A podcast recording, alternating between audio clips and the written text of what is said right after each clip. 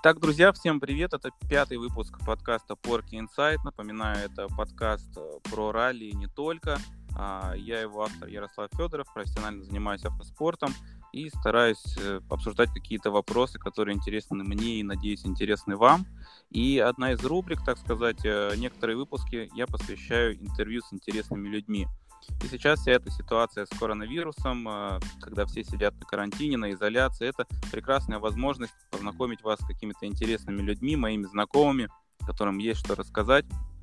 И сегодня один из таких гостей – это человек, ну, который, очевидно, должен был появиться в моем подкасте, потому что именно с ним у меня а, связаны одни из самых ярких впечатлений в автомобильном спорте – это Евгений Суховенко, а, один из моих пилотов, с которым мы выступали за заводскую команду «АвтоВАЗ». Э, это пилот, с которым я впервые выступил на чемпионате Европы. Это было ралли Эстония. Ну и, собственно, пилот, с которым мы настолько были близки по духу и юмору, что у нас было очень много отжигов. Э, многие из них вы видели в выпусках Forky Inside. Ну и, собственно, на один из выпусков я вам оставлю ссылку а, внизу. Э, в шоу-нотах. А если говорить про Женю, то это профессиональный спортсмен э, в широком смысле этого слова, потому что он не только добился высоких в автомобильном спорте, но начал он, собственно, не с автомобильного спорта, и какой бы дисциплиной он ни занимался, он везде показывал хорошие результаты. Если говорить про основные Женин заслуги, а их гораздо больше, то он э, бронзовый призер чемпионата России по жиму штанги лежа, мастер спорта России – как по автоспорту, так и по жиму штанги лежа. А, если говорить про автоспорт, то он двукратный чемпион России по ралли в 2013 и 2019 годах а, и обладатель Кубка России по ралли-рейдам. Это новая дисциплина для Жени, но уже там, собственно, он а, добился отличных результатов. Ну и, в принципе, это один из самых быстрых в свое время моноприводных пилотов, а впоследствии полноприводных. Вот в 2019, по сути, он полноценно первый раз сел на полный привод и сразу стал э, чемпионом. А, Женя, привет. Э, здравствуйте. Здравствуйте, друзья. Э, да, я надеюсь, я надеюсь, что я ничего не перепутал. Ну и, собственно, я очень рад тебя слышать э, в этом подкасте. Я уверен, у нас получится очень интересный разговор, несмотря на то, что мы не можем, я думаю, и половины рассказывать из того, что у нас было. На самом деле очень много всегда у нас впечатлений, воспоминаний, когда мы собираемся. Мы, к сожалению, делаем очень это ред, очень редко, потому что мы, мы живем далеко друг от друга, и сейчас а, у меня плотный календарь, у Жени, кроме спортивных выступлений, еще очень много работы, об этом мы тоже поговорим. Но, тем не менее, вот, повторюсь, позитива у нас э, всегда э, хватало. Ну и, собственно, э, наверное, перейдем сразу а, к вопросам. А, если я ничего не перепутал, представляю тебя. А, да, нет, вроде бы там все было по тексту. Так, а, ты, насколько я понимаю, больше помнишь, как мы познакомились, потому что я, а, ну, изначально я представлял это очень смутно, и, собственно, я спросил Женю, какие его впечатления. Вот э, Женя видит наше знакомство именно так. Так, Э, значит, насколько я помню, это был 2012 или... Да, 2012 год, э, кажется. Или 13 Ярослав, я точно не помню. 13, 13 да, 2013 13. год. И я ехал в чемпионат России уже второй раз. Была у меня вторая попытка выиграть, потому что в 2012 году там был ряд неудач и не получилось. Соответственно, решил в 2013 году поплотнее за это взяться. И, собственно, как я познакомился с э, э, Ярославом после гонки в Пена, которую я выиграл э, в Кубке России, в чемпионате России, по-моему, точно не помню, но, в общем, в чемпионате России точно. Мне написал некто Ярослав Федоров с достаточно забавной аватаркой в ВКонтакте, что и текст был что-то типа ну, что я отскочил вообще, и скоро там мне место надерут. Вот. Я после этого даже задумался, кто это вообще такой, и выяснил в процессе разговора, что оказывается кто-то там со мной боролся, а я фамилии и имена этих людей к своему стыду не видел и не замечал. То есть я знал там ребят, которых нужно отслеживать, я их и отслеживал. А вот то, что там, оказывается, ребята со мной гонку вели, этого я не знал. Единственное, как я о них узнал, потому что я просто приехал в Ford Fiesta, которая лежит на боку поперек дороги, и тогда вот, собственно говоря, я как-то более-менее запомнил эти имена и фамилии. Вот, но уже после этого началось какое-то там общение, мне начали скидывать э, времена под опом Ярослав, собственно, где действительно где-то они ехали близко ко мне, э, плюс-минус похожие времена, я уже прям удивился, думаю, ладно, надо мониторить. И далее уже по ходу чемпионата у нас действительно завязывалась борьба, и это были мои основные соперники в чемпионате России в том году. Да, если говорить по 2013 год, э, весь чемпионат, ну, уже к тому моменту было не сильно много быстрых пилотов в чемпионате. И если говорить про монопривод, то действительно борьба основная шла между а, нашим экипажем. Я ехал с Дмитрием Балакиревым, и а, Женя Суховенко ехал на тот момент а, с а, Ларенсом. А, Ларенс у нас Сергей, Сергей Ларенс. А, собственно, а, я не поленился, я открыл, короче, я действительно не помню, что и как было в 2013 -м. Я открыл результаты ралли Пена, посмотрел. Э, гонка была два дня. Первый день Женя нещадно от нас отъезжал, выигрывая там секунд по 20 а, по 15 с допа, и потом что-то пошло не так, я так понимаю, на коротком допе, потому что там ты проиграл порядка двух минут, и лидерами монокласса, ну, монозачета, а, были мы по итогам второго дня, по итогам первого дня. Вот. Ты не помнишь, что у тебя было на Да, а, я прекрасно году? помню. Там э, все шло хорошо.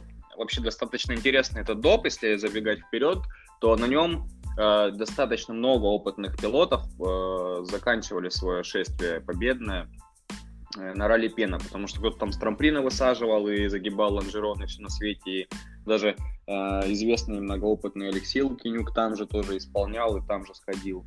Вот. А, а я просто на... выступал тогда на Honda Type R в кузове FM. Такая большая машина, достаточно широкая, то есть она по колее как полноприводный автомобиль. Как плюс она очень стабильна, но как минус она не поворотлива абсолютно на каких-то там медленных дорожках. Я просто не смог попасть в шпильку, а, уперся в бруствер и застрял. А люди сначала меня пофоткали и поснимали, а потом только отложили фото-видеотехнику и, и уже выталкивали. Соответственно, я, я сейчас э, вот вспоминаю, а, я, естественно, опустился куда-то вниз таблицы, и потом где-то с удивлением обнаружил посты Ярослава или Дима Балакирева, что вот, там, неплохо закончился день. И тут-то у меня уже начало подгорать, что, ребята, вообще-то, как бы, все должно было быть не так. Вот.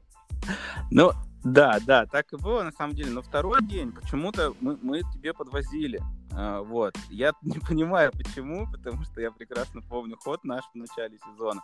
Но, тем не менее, а, в итоге Женя эту гонку выиграл, потому что мы феерично крышанулись на заключительном допе, и как раз-таки так как Женя опустился после первого дня за нас, он ехал за нами. И вот он один из первых, кто, вот то, что он рассказывал, приехал к нашему автомобилю.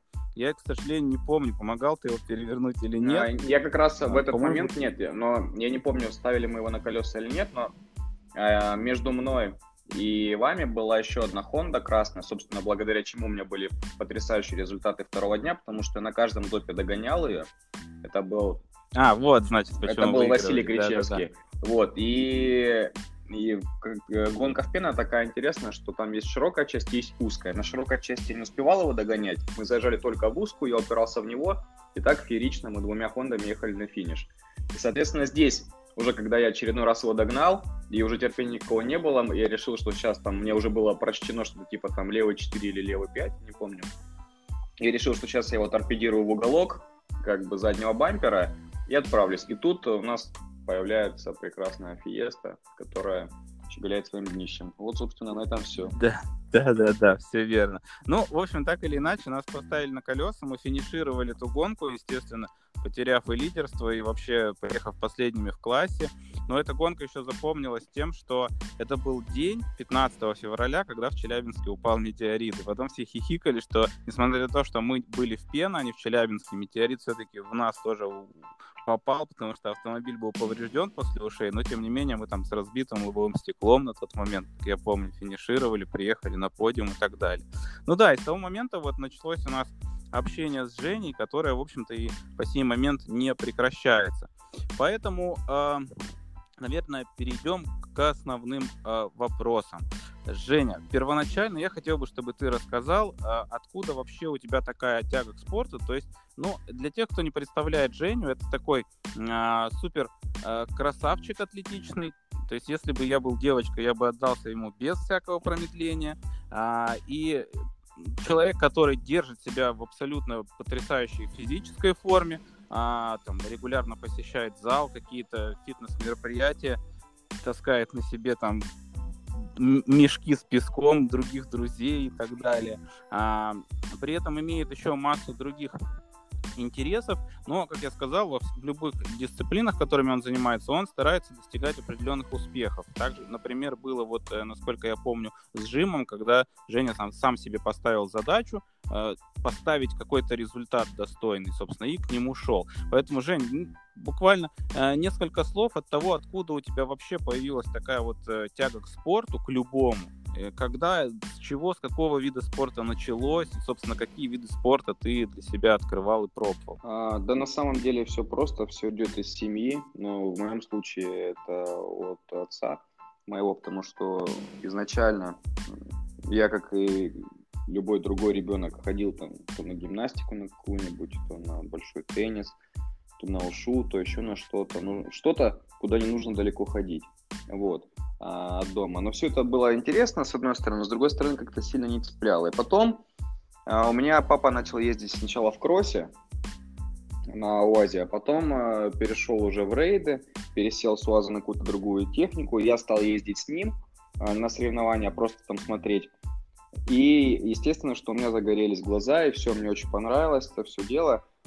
Ну вот, а куда меня можно отдать? Ну вот э, кто-то там, знакомый знакомых, кто-то сказал, что есть вот картинг, вот такой э, вид спорта, и есть знакомые тренеры, туда можно ребенка сдать вообще вашего, посмотреть, что получится. Вот меня туда отвели, я провел там все лето сначала на прокатном картодроме, потом удивительным образом в секции появился новенький картинг, потом уже только я узнал, что он был куплен специально мне, вот. И начали нас вывозить на соревнования. А, ну и как-то сходу там на первых соревнованиях, э, это были, я как сейчас помню, первое сначала был Волгодонск, это тут у нас в Ростовской области, там а, я приехал второй или третий, третий, кажется, первый подиум, ух ты, прикольно, классно.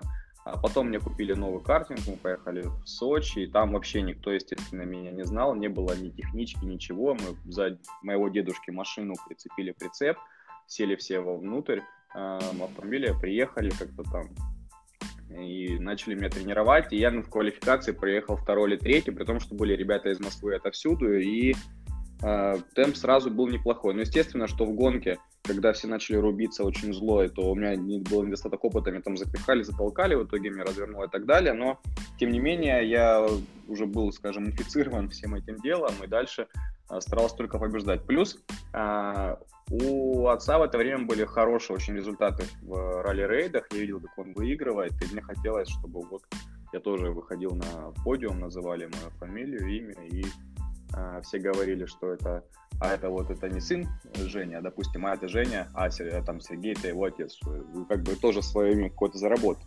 И все.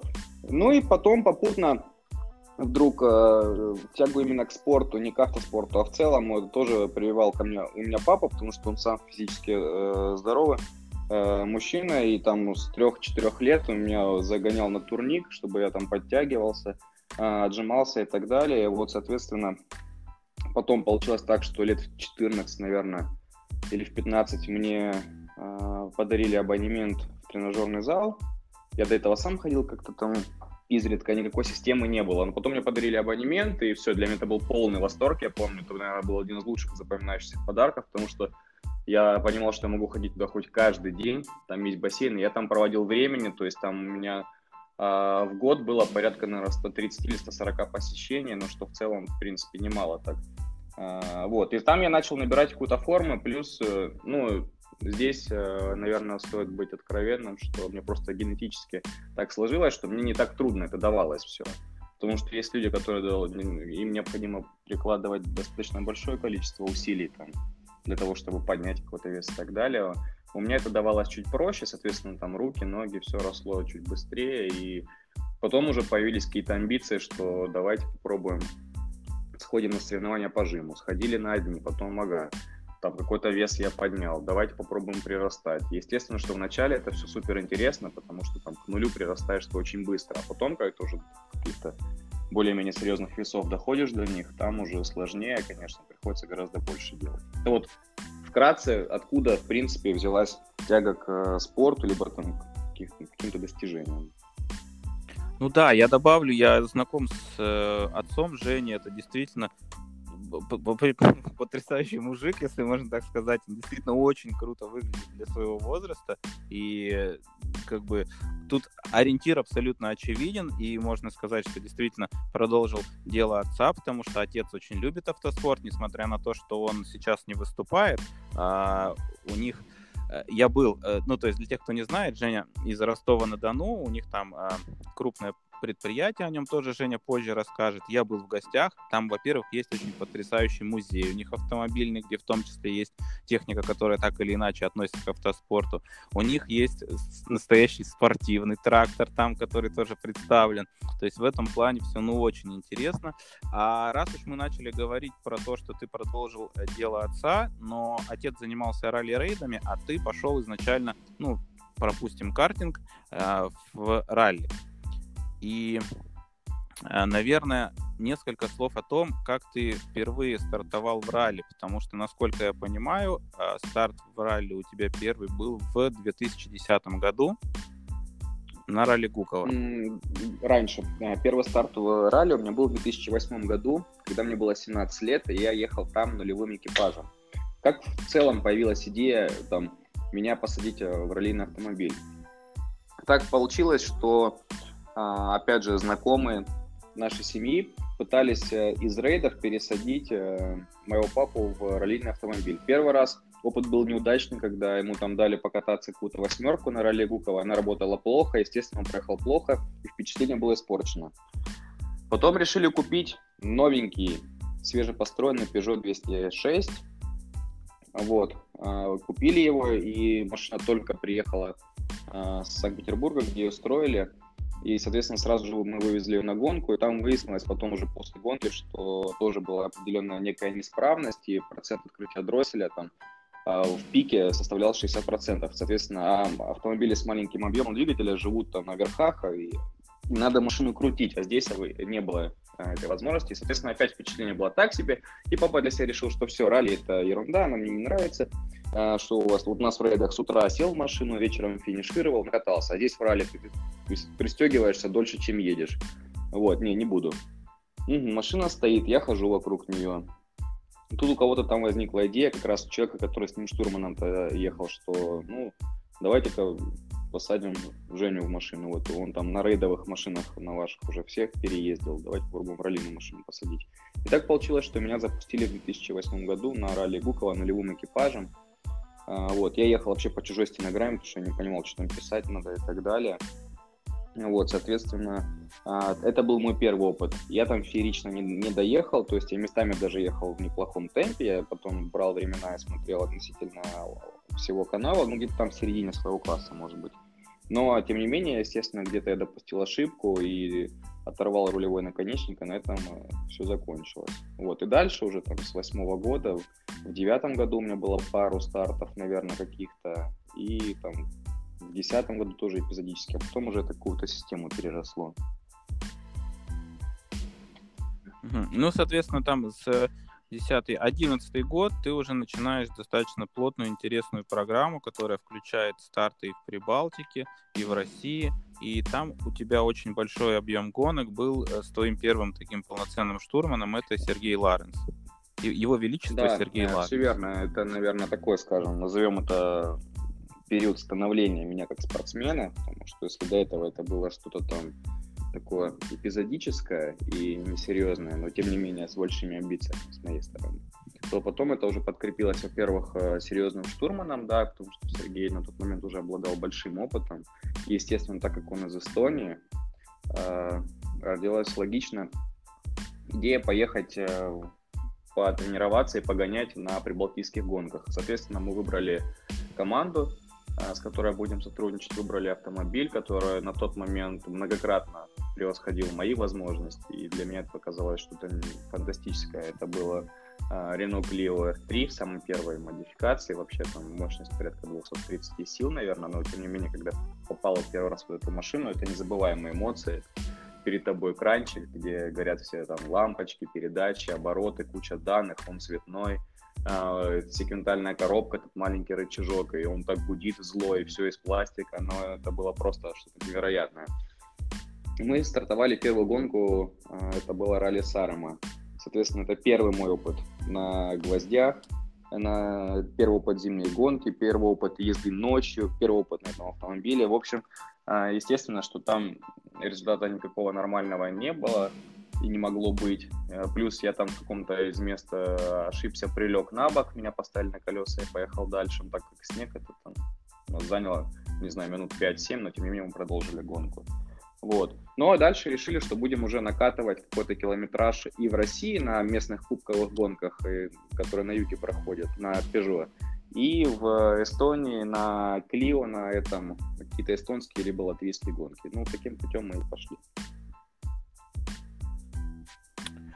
Да, понятно. Ну, соответственно, раз уж мы выходим на этот вопрос, я сначала не хотел, хотел бы не про ралли, хотя можно и про ралли, наверное. А, про ралли я хотел бы, чтобы ты рассказал о своем сотрудничестве с командой R8, которая, в общем-то, после некоего перерыва, насколько я понимаю, либо, если не перерыва, то такого а, затишья с малым количеством гонок, а, предоставила тебе полноценную программу в чемпионате России, и где ты продемонстрировал в очередной раз, что быстрый моноприводный пилот может сразу ехать быстро на полном приводе, и, соответственно, у тебя был очень интересный опыт управления, во-первых, прототипа, во-вторых, э, это прототип, насколько я понимаю, первый из полноценно построенных э, в России, не купленных где-то там в другой стране, а именно подготовленный силами этой команды. Ну и, соответственно, вот несколько слов э, про ралли именно в контексте твоего сотрудничества с этой командой и твоих впечатлений именно о прошедшем сезоне 2019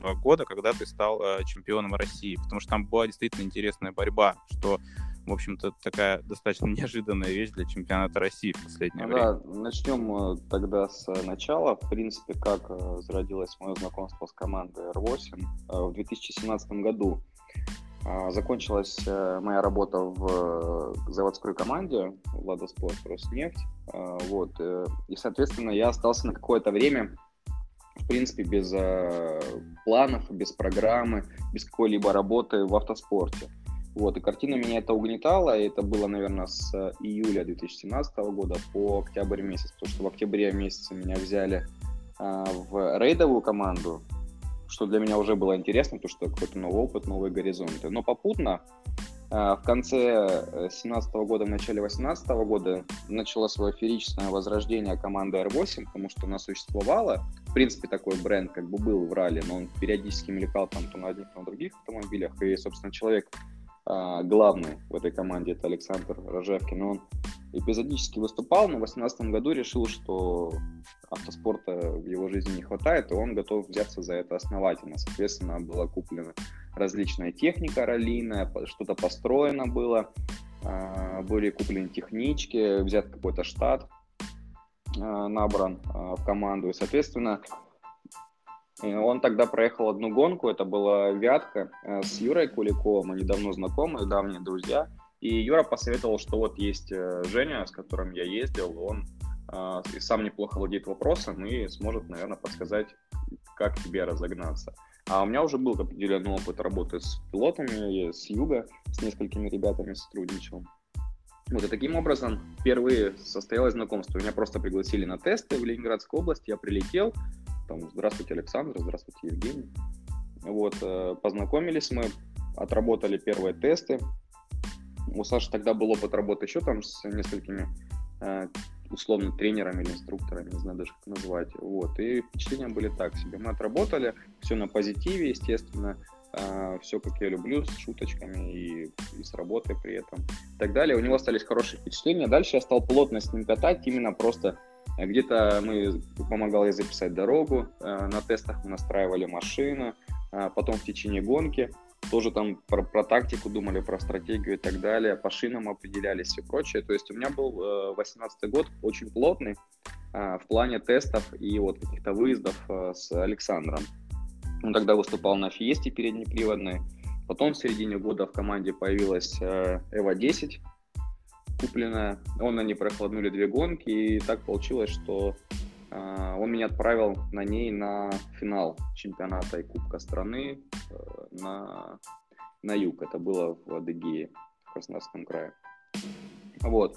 И там уже был как раз мой первый опыт езды на полноприводном автомобиле. Ну, там я с Алексеем Курносовым проехали, мне кажется, третье или что-то такое в абсолютном зачете, в кубке, в чемпионате там четвертое или пятое.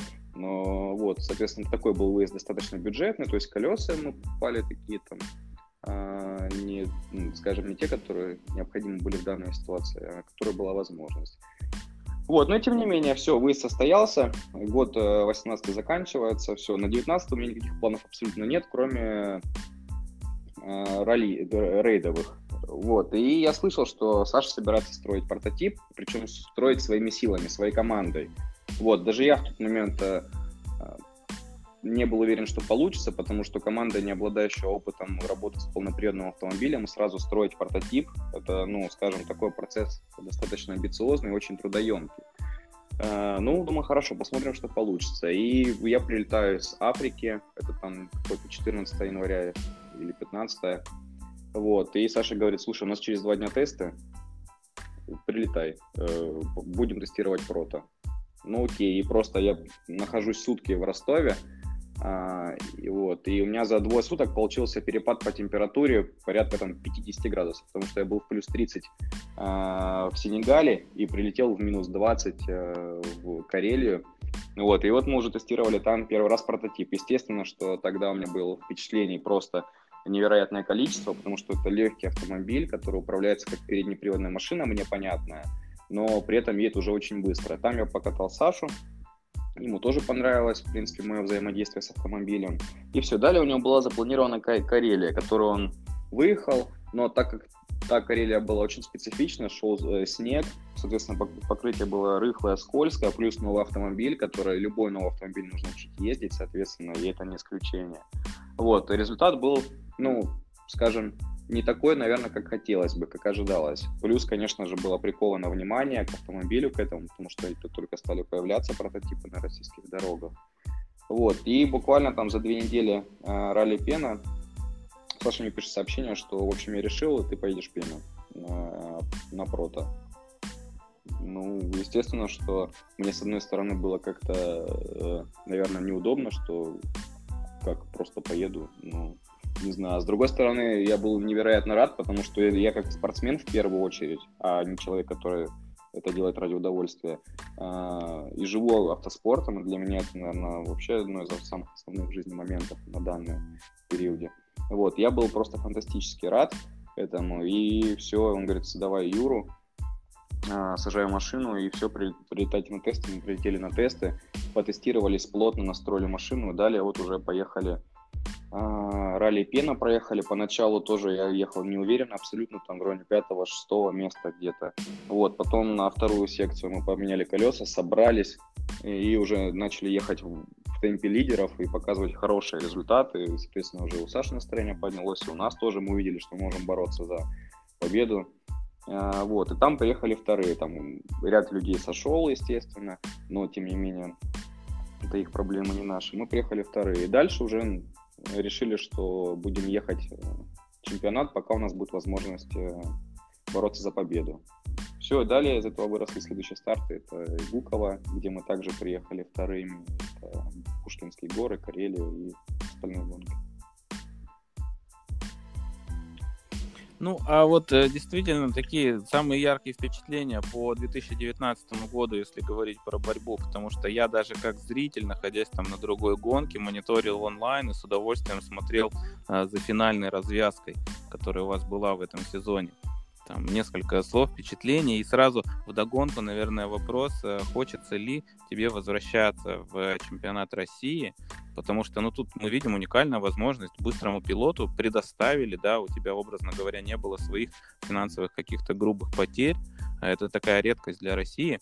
Но вот, тем не менее, если еще раз предложат такую возможность, есть ли интерес, потому что мы сейчас видим, что особенно в моноприводных классах, ну, все очень плохо с конкуренцией, и, собственно, возможно, не хочется возвращаться, потому что, ну, собственно, результаты все а, показаны. Ты чемпион России в моноприводе, чемпион России в полном приводе. И есть ли смысл вообще возвращаться и ради чего а, это делать? Ну, тогда по порядку, наверное, на, сначала на более ярких э, моментах, да, 2019 года. Естественно, это первый старт и первый подиум какой-то.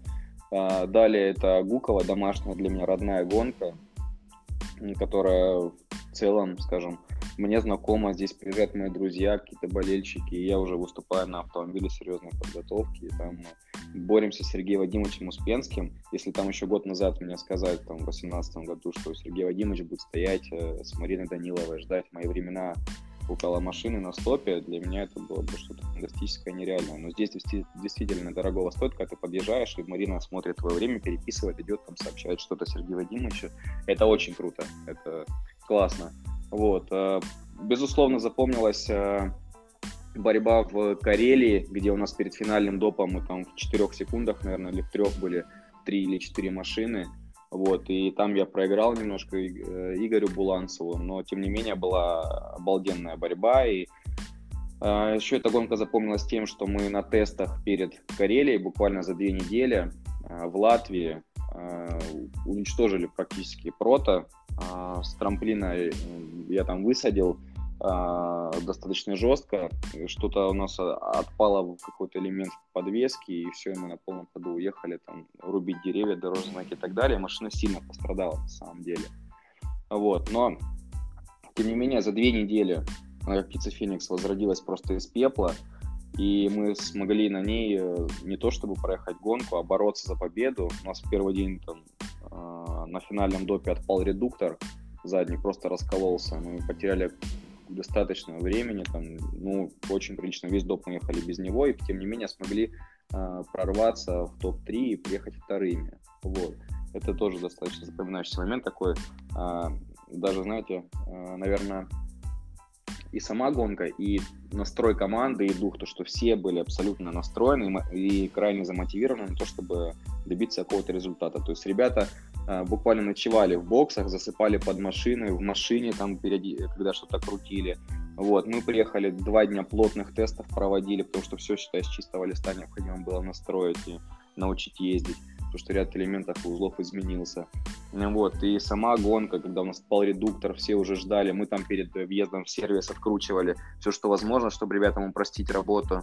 Вот, и, ну, было классно, на самом деле эмоционально очень крутая гонка. Плюс там Саша первый раз поехал на R5, гонку именно, и проехал местами, привозил мне, э, хотя раньше, наверное, это казалось бы ну, так, э, очень сложным моментом. И это было тоже круто, потому что было в целом приподнятое настроение в команде. Вот.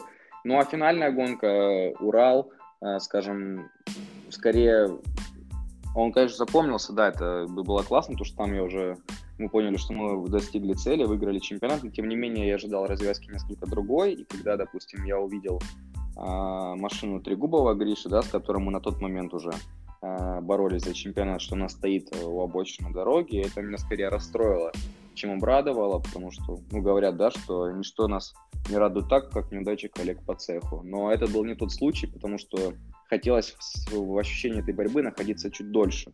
Вот, потому что, э, знаете, это остановись в мгновение, ты прекрасно. То есть ты хочешь в этом моменте находиться дольше времени. Тем более, если бы я там 20 лет подряд ездил, чемпионат России на полном приводе, я бы, наверное, к этому спокойно отнесся. Но здесь мне хотелось продлить этот момент, но, к сожалению, а, развернулось таким образом и сложилось, что мы уже а, борьбу за чемпионат а, закончили в, на Урале на гонке в Асбесте.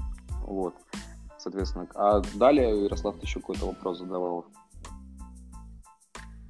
Да, а, есть ли да. у тебя желание возвращаться в чемпионат России и вообще твое мнение по поводу чемпионата? А, на самом деле Тут э, следует ответить таким образом, что если, допустим, был вариант не ехать в ралли в принципе или ехать в чемпионате России, то, безусловно, я бы э, любую возможность использовал для того, чтобы поехать, наверное. Но если бы это была конкурентная техника э, и хорошая квалифицированная команда, соответственно, ну, наверное, мне было бы не совсем интересно ехать совсем уж младшие классы какие-то там, но в борьбе за, на полном приводе или на топ, э, на, на переднем приводе, наверное, я бы не хотел ехать, потому что там сейчас, к сожалению, совсем мало быстрых ребят осталось бы, в плане прогресса это было бы не очень, наверное.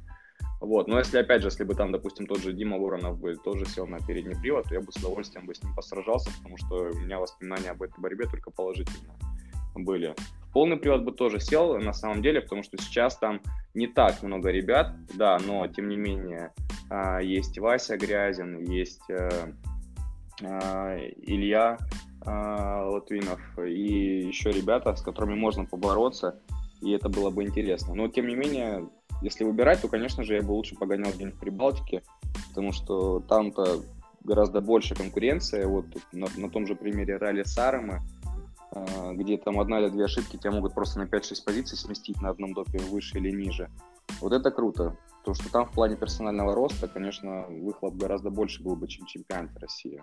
А если в целом отвечать по чемпионату России 2020 года, в ралли, да в целом, наверное, во всех дисциплинах я пока слабо представляю, честно говоря, как это будет все выглядеть, потому что сейчас говорится о переносах гонок, но просто может сложиться таким образом, что в календарах месяцев, в которые можно проводить гонки, останется там 3-4, при этом нужно провести 6 гонок каких-то, ну, это будет, наверное, очень тяжело. Поэтому я пока не могу даже прогнозировать, что будет, но я рад, что я успел проскочить и стать чемпионом в 2019 году, потому что если бы мне выпала возможность ехать чемпионат России в 2020 году и начала, начали бы развиваться события таким образом, то я бы, наверное, в трауре был точно. Ну да, на самом деле тут э, замаячил шанс на спасение чемпионата, потому что подтянулась техника класса R5, достаточно много пилотов на нее пересели. И первая гонка чемпионата показала, что да, мало пилотов, которые могут бороться, но борьба их красива и, в общем-то, перспективна для зрителей. Но вот, к сожалению, кризис и коронавирус, то есть проблема-то еще в том, что у нас и евро тут скакнуло, а все запчасти, шины, все это покупается на евро, поэтому действительно абсолютно непонятно, что будет. Но, тем не менее, будем надеяться на лучшее. И да, я, наверное, оговорился, то есть я именно тоже про карельскую гонку, конечно, говорил, что мы прям следили там, и вот эта вот борьба в сотых, десятых секунд там была а, за ним мы наблюдали, что я даже забыл, что финал был на Урале, если честно. А, далее несколько слов и твоих впечатлений о ралли-рейдах. Действительно интересный момент, потому что папа у тебя именно в этой дисциплине выступал, и тебе поступило предложение, так же как Лехе Игнатову, сразу выступать за заводскую команду в новой дисциплине, в новой, э, на новой интересной технике. Про нее нам Леха уже рассказывал, поэтому, в общем-то, про машину можешь ну, просто свои какие-то впечатления э, без общих технических характеристик. И, в принципе, э, насколько интересно, насколько вкатила тебе дисциплина э, ну, ралли-рейд. Изначально, если чуть-чуть обернуться назад, допустим, да, в 17 год, то у меня рейды Почему они появились? Потому что в целом мне было интересно, я всегда знал, что быстрый ролист какой-то с неплохим накатом в рейдах должен показывать неплохой результат. Мне было интересно, смогу ли я или нет. Может, меня через 100 километров спецучастка не хватит уже и все, и я закончусь физически и морально, и не смогу продолжить гонку или бороться. Вот, такое испытание себя. И плюс, а, естественно, что я еще с а, юного возраста совсем каждый новогодний праздник и по каналу Спорт, тогда еще он был, а, вот, э, смотрел ежедневно обзоры Дакара и мечтал попасть и представлял, что я когда-то, когда-то я обязательно проеду эту гонку, потому что это легендарное, просто хотя бы для себя, что я это сделал. Соответственно, когда в 2017 году я увидел для себя возможность э, закончить, скажем, свой безработный период в автоспорте за счет трейдов, я, естественно, этой возможностью воспользовался. И Первая причина, потому что это что-то новое в мире автоспорта, интересно было попробовать. И второе, это, естественно, что благодаря этому, в принципе, зайти в мир ралли-рейдов, а, узнать его изнутри и попробовать проехать какие-то а, марафонские гонки, соответственно, которые уже а, нам удалось проехать на данный момент. Вот таким образом все складывалось у нас касаемо рейдов. Так, Окей, ну а сама дисциплина Но... вкатывает тебе, да? То есть ты получаешь удовольствие а, даже на газели. На самом деле, а тут а, следует понимать, что это дисциплина автоспорта, сильно отличающаяся от ралли. А, и в плане каких-то правил, регламентов и в плане получения эмоций. То есть они совершенно другие. Естественно, что так как э, в ралли, когда у тебя перед стартом там пульс э, долбит так, что просто кажется, что сердце сейчас э, пробьет грудную клетку, и ты в состоянии абсолютной концентрации, в каком-то в таком потоковом э, состоянии сознания находишься на э, раллийном участке, и, борешься за сотые какие-то секунды, какие-то невероятные чудеса пытаешься выделать с автомобилем, и очень часто на тоненького отскакиваешь где-то. Такого в рейдах нет, абсолютно. Но есть абсолютно другие эмоции. Это когда ты выходишь на старт спецучастка, допустим, ты просыпаешься где-то в палатке посреди пустыни, справа от тебя барханы, слева какая-то степь, вы идете завтракаете все вместе, всем караваном, потом ты садишься в машину и понимаешь, что тебе нужно проехать там, 500 километров гоночных сегодня, 300 еще перегона, вот, и, и когда ты вернешься, через 8 часов, допустим, если все хорошо, или через 28, если все плохо, и ты один на один, в принципе, находишься, вот экипаж, машина и просто э, дорога, эта трасса, пустыни, дюны и так далее. То есть это приключение, это а, возможность испытать себя, а, растянуть силы, ресурсы свой организма, а, автомобиля, дотянуть его до финиша, выбрать оптимальный темп. То есть это другие эмоции абсолютно, но тем не менее мне очень э, вкатила дисциплина, и хотелось бы развиваться и в ней в том числе. Вот, мы этим занимаемся сейчас, мы сами уже каким-то опытом обладаем достаточно неплохим, чтобы показывать хорошие результаты. И стараемся развивать э, совместно с командой наш автомобиль для того, чтобы уже потихоньку подбираться к временам э, быстрых ребят, скажем так. Так, отлично. А следующий вопрос. Несколько слов о статусе заводского пилота. Спрашиваю тебя, потому что ты один из первых, собственно, кто приобрел этот статус в России. И продолжал в нем работать. То есть это не был какой-то выпадающий случай. Ты выступал сначала за заводскую команду АвтоВАЗа, в том числе с тобой. Мы вместе а, экипажем проехали один сезон и даже выжили в Ингушетии на, по ходу этого сезона. А потом ты, соответственно, в статусе заводского пилота попал в ралли-рейдовую программу. И, ну, я не знаю, как сформировать, э, сформулировать вопрос, плюсы и минусы, либо просто какие-то впечатления, потому что, может быть, плюсы очевидны, но, к сожалению, Ага. Там минусы э, работы в команде и, собственно, той ответственности, которая на тебе лежит, не все Но, понимают. Давайте так, наверное. А, из, из всего, что можно рассказывать, и из того, что было бы интересно слушателю, плюсы, да, казалось бы, они очевидны всем, что ты, выступая частным пилотом, ты это все ездишь за свои деньги, за семейные деньги, там, за какие-то деньги друзей и так далее когда ты становишься заводским пилотом, ты попадаешь на полное обеспечение абсолютно. То есть тебе э, выдается экипировка, тебе покупаются билеты, оплачивается твое э, проживание, там, питание, тебе платится заработная плата. Это из плюсов, из объективных. То есть у тебя есть возможность заниматься автоспортом, любимым делом, при этом ничего не тратить, и еще и получать зарплату, ну, либо, как минимум, либо ничего не тратить. Вот. Но есть и ряд минусов. Э, безусловно, э, во-первых, когда ты, допустим, содержишь свою команду или выступаешь э, как клиент в какой-то команде, где ты арендуешь машину и их услуги по обслуживанию ее, то ты можешь делать все под себя. То есть тебе, допустим, хочется, чтобы у тебя в автомобиле было все вот так и вот так, и это происходит. Тебе хочется, чтобы в сервисе было все вот так и вот так, чтобы машину там пылесосили хоть раз в 10 минут внутри и снаружи. И это абсолютно никакая не проблема, потому что ты выстраиваешь все, как тебе комфортно.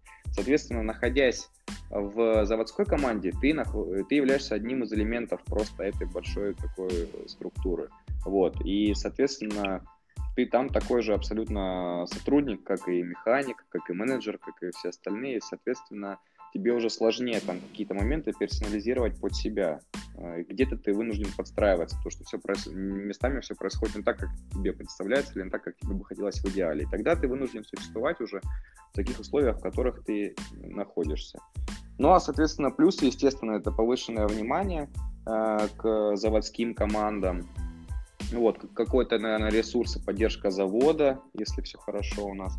Вот, но еще из минусов это, естественно, ответственность, потому что ты выступая сам за себя, ты сломал машину, но в крайнем случае ты просто не поедешь в следующую гонку, пропустишь ее, если ты по финансам не вывозишь или не успеваешь это делать.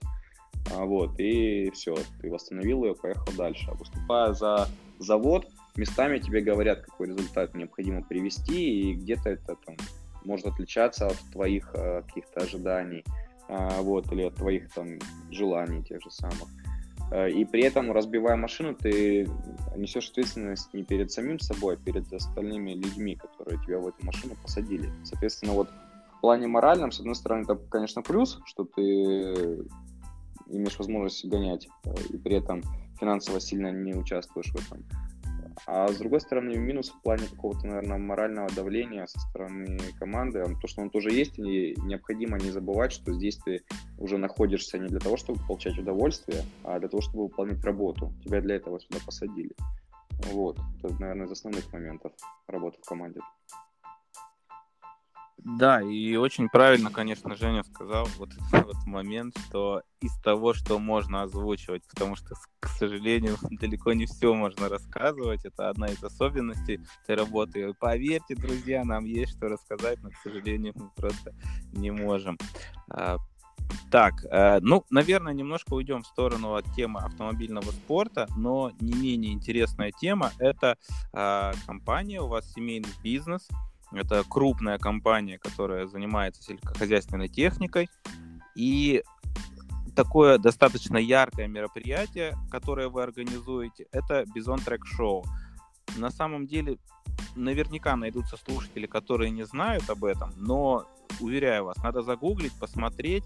И это действительно уникальное шоу, это гонка на тракторах. Сейчас Женя подробнее об этом расскажет. Я могу лишь сказать, что, во-первых, я присутствовал на одном из этих мероприятий, получил безумное количество вообще эмоций, позитива, удовольствия. И могу сказать, что там Discovery, да. да, по-моему, вас приезжал снимать. То есть то есть приезжали компании достаточно крупные, потому что это действительно уникальное шоу, такого нет нигде больше в мире. И вот это авторский продукт э, именно а, вашей компании.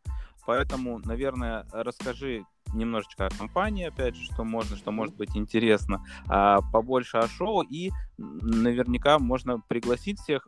Наверное, в этом году а, под вопросом организация мероприятия, его проведения, но оно регулярное, несмотря ни на что, а, стараются а, ребята проводить его, и, соответственно, ну, если в этом году его не будет, то в следующем оно будет точно. А, ну, да, давайте поговорим сначала о компании, буквально пару слов. Э, эта компания организована в 1994 году, э, организована, соответственно, моим папой компания, которая занимается поставкой э, сельскохозяйственных запчастей на тракторы, на комбайны, на прицепные орудия и техники. Соответственно, э, сейчас компания себя представляет 26 филиалов по Южному федеральному округу, и нам уже получается более 25 лет. Это один из крупнейших агротехнологических холдингов. Помимо компании у нас есть свои сельхозпредприятия, это наши колхозы, которые были приобретены для того, чтобы там испытывать все новейшие технологии в мире сельского хозяйства, технику и на своем примере показывать, почему необходимо приобретать ту или иную технику или почему так важно а, покупать дорогую а, какую-то единицу техники, чем это поможет э, бизнесу. Вот, соответственно, э, так как мой отец, как я уже говорил ранее, занимался автоспортом, достаточно плотно, а тема сельхозтехники являлась его основной э, работой, основным видом деятельности, у него пришла мысль в голову, конкретно ему, э, соединить эти два э, направления воедино, соответственно, провести гонку на тракторах. Звучало это безумно, э, немногие это понимали изначально, э, и провели мы, мы мне тогда было совсем мало лет, я там просто ходил и смотрел его, провел а тогда отец это мероприятие, набрали каких-то клиентов, а, которые смогли привести свой трактор, оплатили полностью дорогу, им участие, еще э, оплачивали восстановление трактора. Ну, то есть э, пришло какое-то количество прессы, но мероприятие с первого раза зашло достаточно э, ощутимо. И далее на второй год уже участники приехали сами, И людей было побольше, и если посмотреть там спустя 10-12 э, лет, что это представляет сейчас, то сейчас это мероприятие, в которое мы э, ограничиваем количество участников, порядка 36 обычно, и далее мы не принимаем заявки, к нам приходит около 25-30 тысяч э, зрителей э, ежегодно посмотреть на это. У нас были такие телеканалы, как BBC, как CNN было, как Discovery, а, вечерний Ургант, а, Кирилл Набутов с каналом НТВ.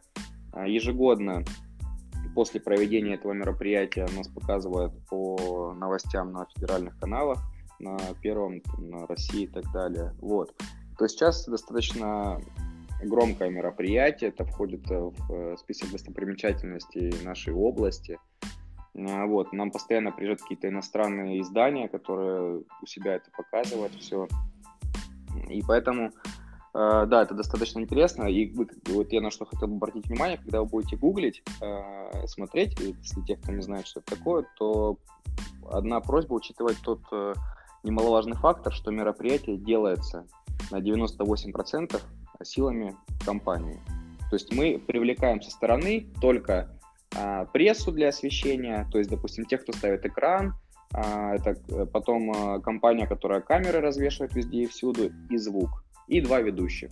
Все остальное, а, парковки, судьи, полностью подготовка трассы, ее планирование, вообще, в принципе, идея шоу, проекта и так далее, все реализуется сотрудниками компании. То есть на какой-то период э, менеджеры по продажам, менеджеры по закупкам, инженера и все прочие становятся организатором этого мероприятия, каждый ответственен за свою функцию, и там полгода это мероприятие готовится. Кто-то живет там месяц с грейдером на полигоне, вырывает броды какие-то новые, э, что-то заливает водой, где-то что-то размещает, закапывает, какие-то трамплины отсыпать и так далее.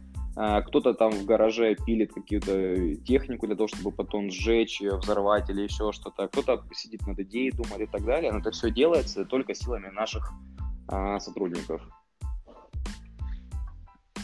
Вот так.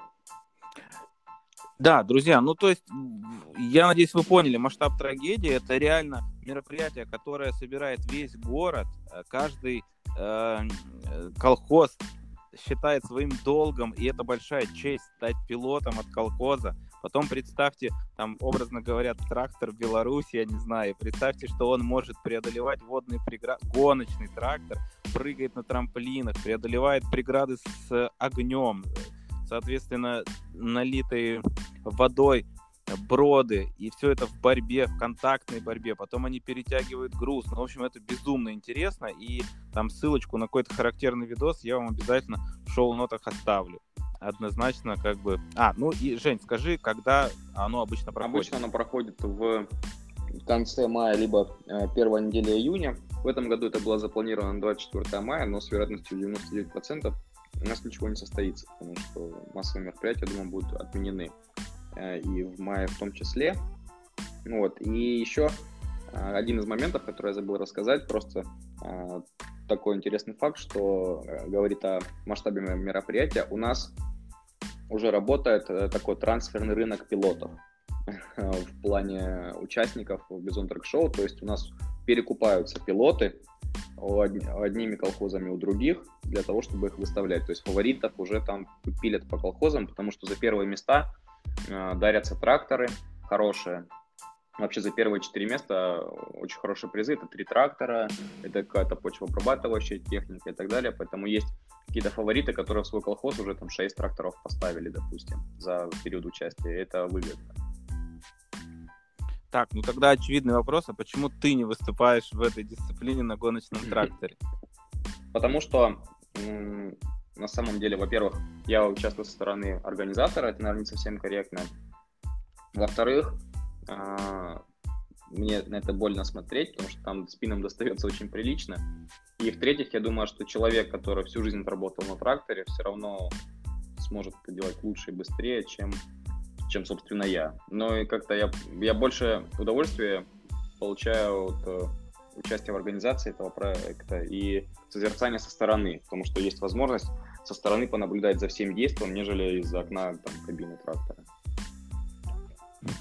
Понятно.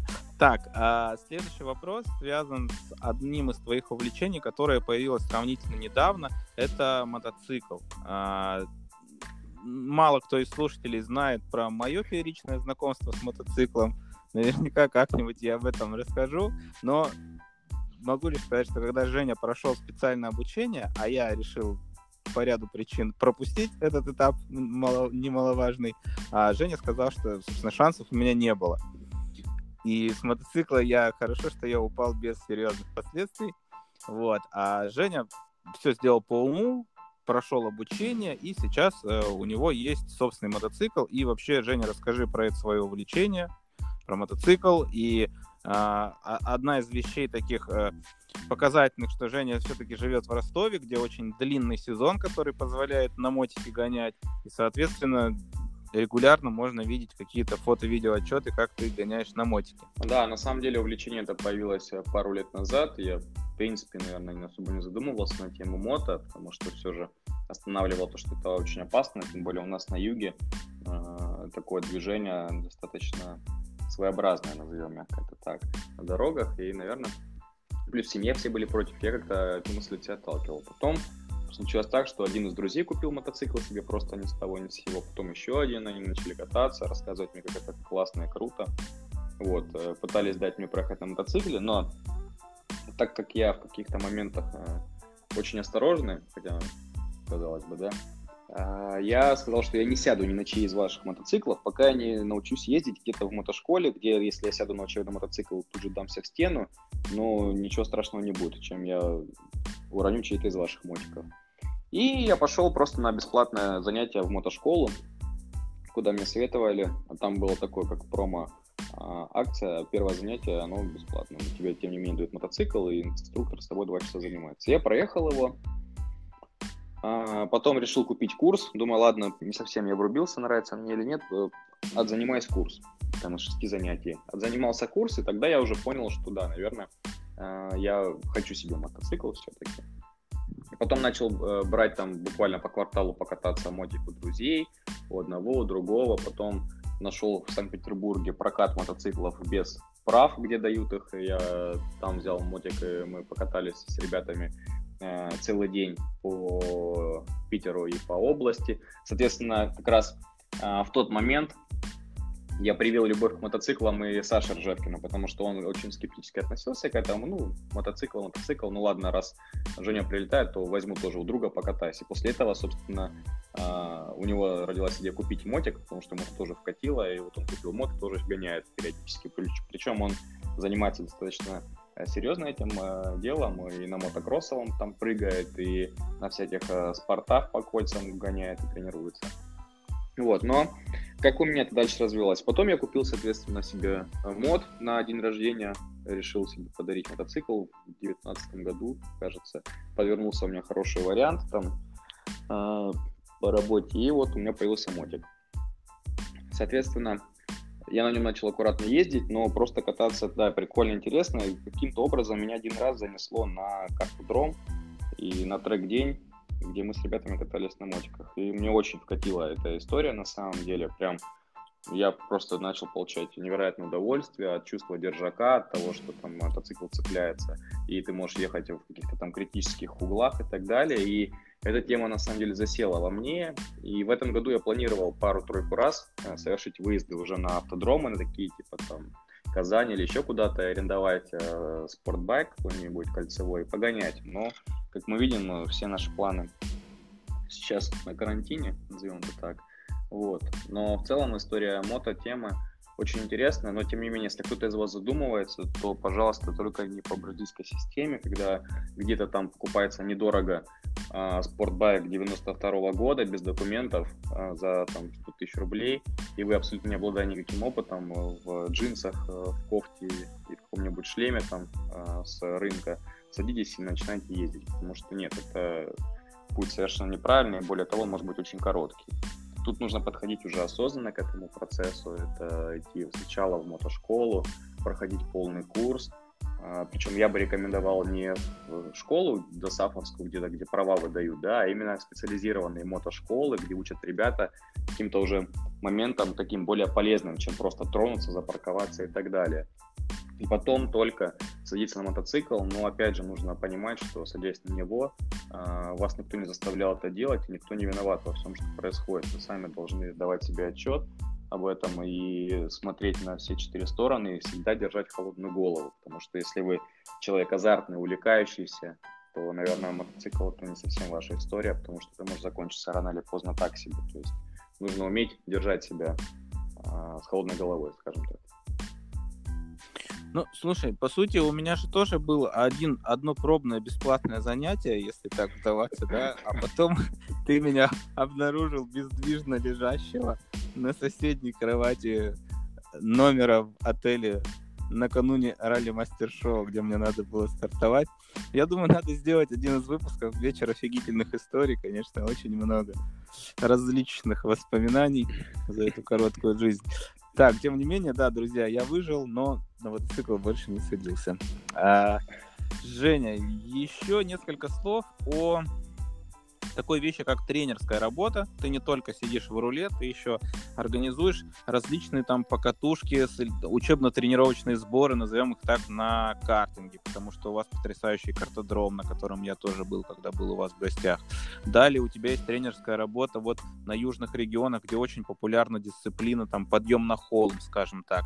Вот несколько слов расскажи о своих успехах на тренерской работе, с кем ты, как занимаешься, можно ли к тебе попасть на найти тебя в качестве тренера и так далее? Да, на самом деле, идея эта родилась после того, как у меня начала потихоньку э, программа в ралли быть не такой насыщенной, как мне хотелось бы, потому что всегда хочется большего. Это первый момент. А второй момент, э, я уже понял, что я обладаю достаточным опытом, чтобы э, поделиться с кем-то и, соответственно, помочь кому-то разогнаться. Так и родилась идея занятий с начинающими пилотами. Соответственно, первым моим пилотом был э, и есть э, это пилот из города Сочи, ну, вот, с которым у нас периодически выезды случаются, но за последний год этого не было, потому что там и в силу различных причин. Но до этого 18-17 год, да, мы периодически практиковали это. Вот, опять же, работа с э, R8 была. Но э, вся моя тренерская деятельность сошла на нет, условно, в 2019 году, потому что у меня был очень насыщенный календарь, ну, для меня. Э, и рейдовые, и раллийные, и, соответственно, просто возможности не было еще выделять какое-то время на тренерскую деятельность из-за того, что у меня есть основная работа моя. Вот, но, тем не менее, за 2019 год у меня еще появился а, человека, с которым я занимаюсь э, в рейдах, соответственно, это пилот из Канама на баге, мой хороший товарищ, вот, с которым я думаю, что если сейчас у нас все наладится, то у нас тоже будет еще обширная программа, вот, плюс э, да, какие-то стали появляться рейдовые пилоты, вот, и сейчас, я думаю, что в 2020 году, как раз, когда у нас весь автоспорт э, находится в состоянии затишья, то, наверное, это неплохая возможность, э, если есть техника под боком, проводить какие-то тренировочные выезды, чтобы не терять форму. Соответственно, да, я не могу сказать, что я являюсь полноценным тренером, нет, но тем не менее э, мне со стороны видно, допустим, где за счет чего человек может ускориться и э, насколько мне известно по фидбэку, те ребята, с которыми я ездил, да, они видят приход от этого. Соответственно, наверное, там на громкое звание тренера я не претендую, но помочь э, кому-то там ускориться и делать это не долго и мучительно. А я уже этот опыт прошел, воспользоваться моим каким-то опытом. Наверное, это да, возможно, поэтому если есть желающие ребята, то обращайтесь абсолютно, но знаете, только хотелось бы сразу отсечь эти всякие заявки в директ, что а вот я там на Марк 2 в городе такие кольца раздаю и клубы дыма, что мне бы было тоже с кайфом позаниматься, но это не совсем моя история. Нет, я занимаюсь только с спортсменами, только с теми, у кого есть а, техника, либо есть возможность взять ее в аренду где-то и так далее. То есть точно не такая история, что мы будем ночью гонять по городу, как умерли шумные. Так, ну, э, ссылочка на инстаграм Женьки, конечно, тоже будет в шоу-нотах.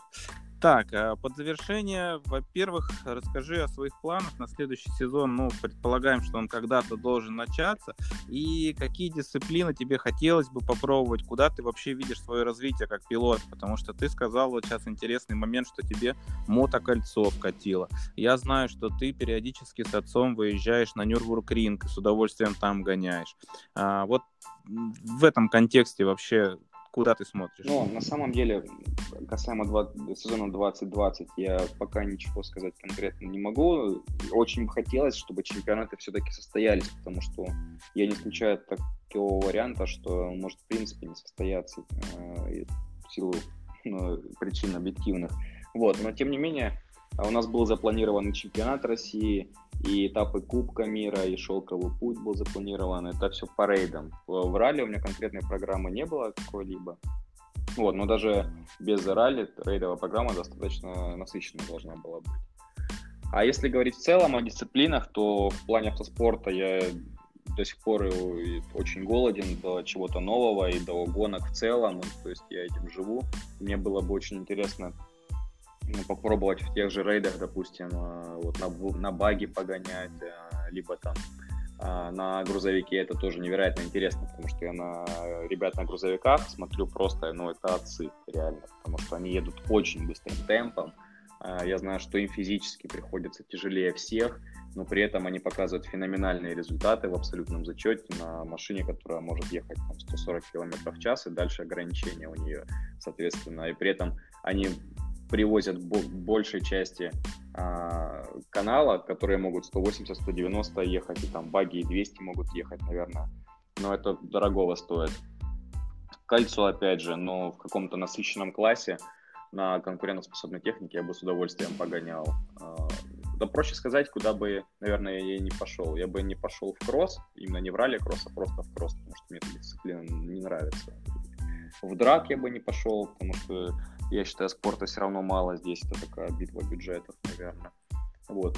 Дрифт я к нему скептически относился, но тем не менее дисциплина динамически, динамично развивается, и она красивая, и тоже э, свой навык там необходим. Поэтому было бы, да, прикольно попробовать в той движухе поучаствовать.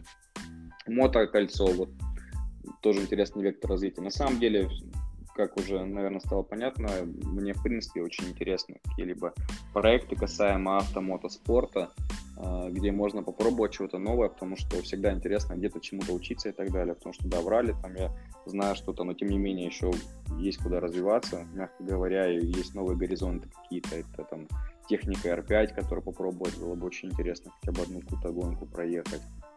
И да, еще и куча гонок, которые мы не ездили, попав на которые мы поймем, что не хватает каких-то навыков, знаний и чего-то еще. Поэтому горизонты на самом деле открыты, была бы возможность э, и время этим заниматься, было бы супер.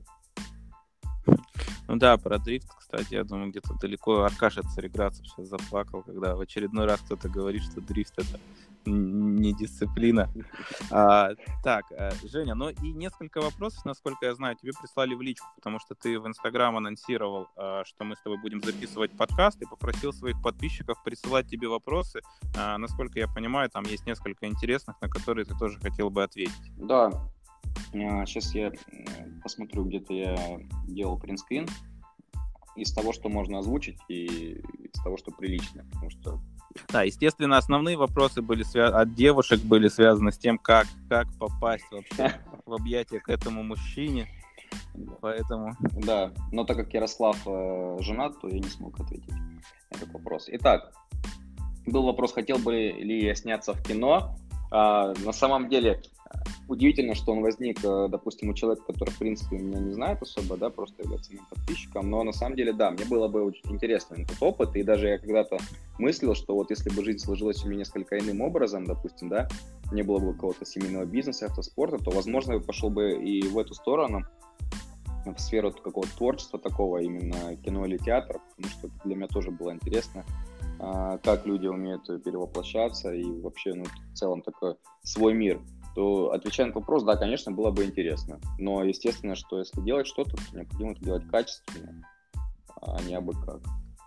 Ну, наверняка вопрос-то был связан с порнофильмами, да, потому что порнохаб открыли, и как бы сейчас твой ответ прозвучал максимально точно, начиная от того, что нужно во всем быть супер, и заканчивая тем, что если бы не сложилось, то я бы обязательно пошел.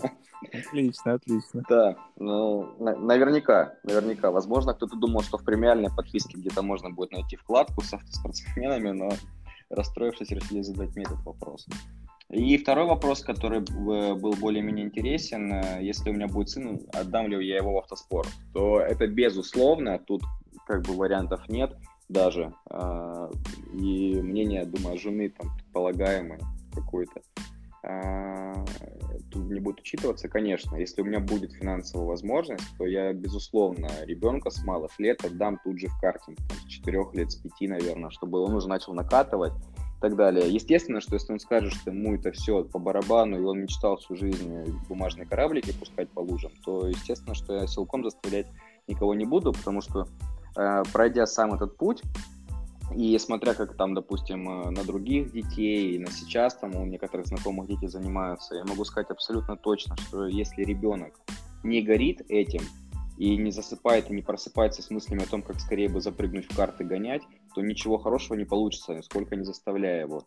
Вот, потому что я, допустим, помню себя, да, в э, возрасте 7-8 лет, когда я занимался картингом, я, мне больше в жизни ничего не надо было, ни по гаражам бегать, ничего, я мечтал просто гонять с утра до вечера. Мы приезжали на какие-то сборы, и все, и у нас там какая-то банда, нас из 15 там малолетних пацанов, там 7-8 лет, и все. И мы уже там в 8 утра, солнце стало, все, мы ждем, когда покажут э, белый флаг, что тренировка разрешена. Все, или зеленый, не помню, какой тогда, да, убирают. На стуле стоял флаг, я помню, красный, это картодром закрыт. Э, на, на финиш старт на прямой. Стул убирает с красным флагом, все, можно ехать. И тут же просто мы все садимся в карт в этот и гоняли ровно столько, сколько можно, в принципе, или пока световой день позволяет, или пока не отсохнет что-нибудь, поели дальше. Но человек должен быть голоден этим и должен жить этим. А если этого нет, ну да, прикольно, ну, не знаю, то тогда не стоит этим заниматься. Поэтому я надеюсь, что у меня сын э, будет также этим болеть, как и я, и страсть ему передастся к автоспорту, и, безусловно, конечно же, я попробую его отдать, да, надеюсь, что из этого что-то получится. Ну, а теперь осталось только родить его, наверное. В крайнем случае, да. у меня есть запасной вариант, это сын Ярика. Кстати, да, Женя реально очень очень так настроен вообще на воспитание ребенка, сказал, что основной отец не справится, особенно если говорить про взаимоотношения с женским полом. Поэтому тут надега есть. Нет, на самом деле, если ты предлагаешь сыну сесть в картинг и обеспечиваешь, а он предпочитает пускать кораблики, то и в детдоме, в принципе, неплохо будет, мне кажется, ребенку. Поэтому... Да, бумага там есть и лужи тоже. Да. Так, Женя, большое спасибо. Мы с тобой больше часа болтали, но было очень интересно, по крайней мере, нам вдвоем. А, собственно, надеемся, что это было интересно и остальным. А, повторюсь, что непонятно, сколько продлится все вот эта вот движуха с коронавирусом, самоизоляцией, карантином и так далее. И я нахожу в этом возможность сделать некое количество выпусков именно с гостями, с интервью с интересными людьми, потому что про автоспорт рассказывать нечего, кроме тех новостей, что все очередные очередные гонки переносят или отменяют. Поэтому, пожалуйста, пишите мне кого бы вы хотели видеть в качестве а, гостей и какие вопросы, может быть, мне или им а, вы хотели бы задать. А, в остальном, а, спасибо, что слушали. Еще раз спасибо, Жень, тебе, что нашел время. И, собственно, услышимся с вами, когда услышимся. Всем пока.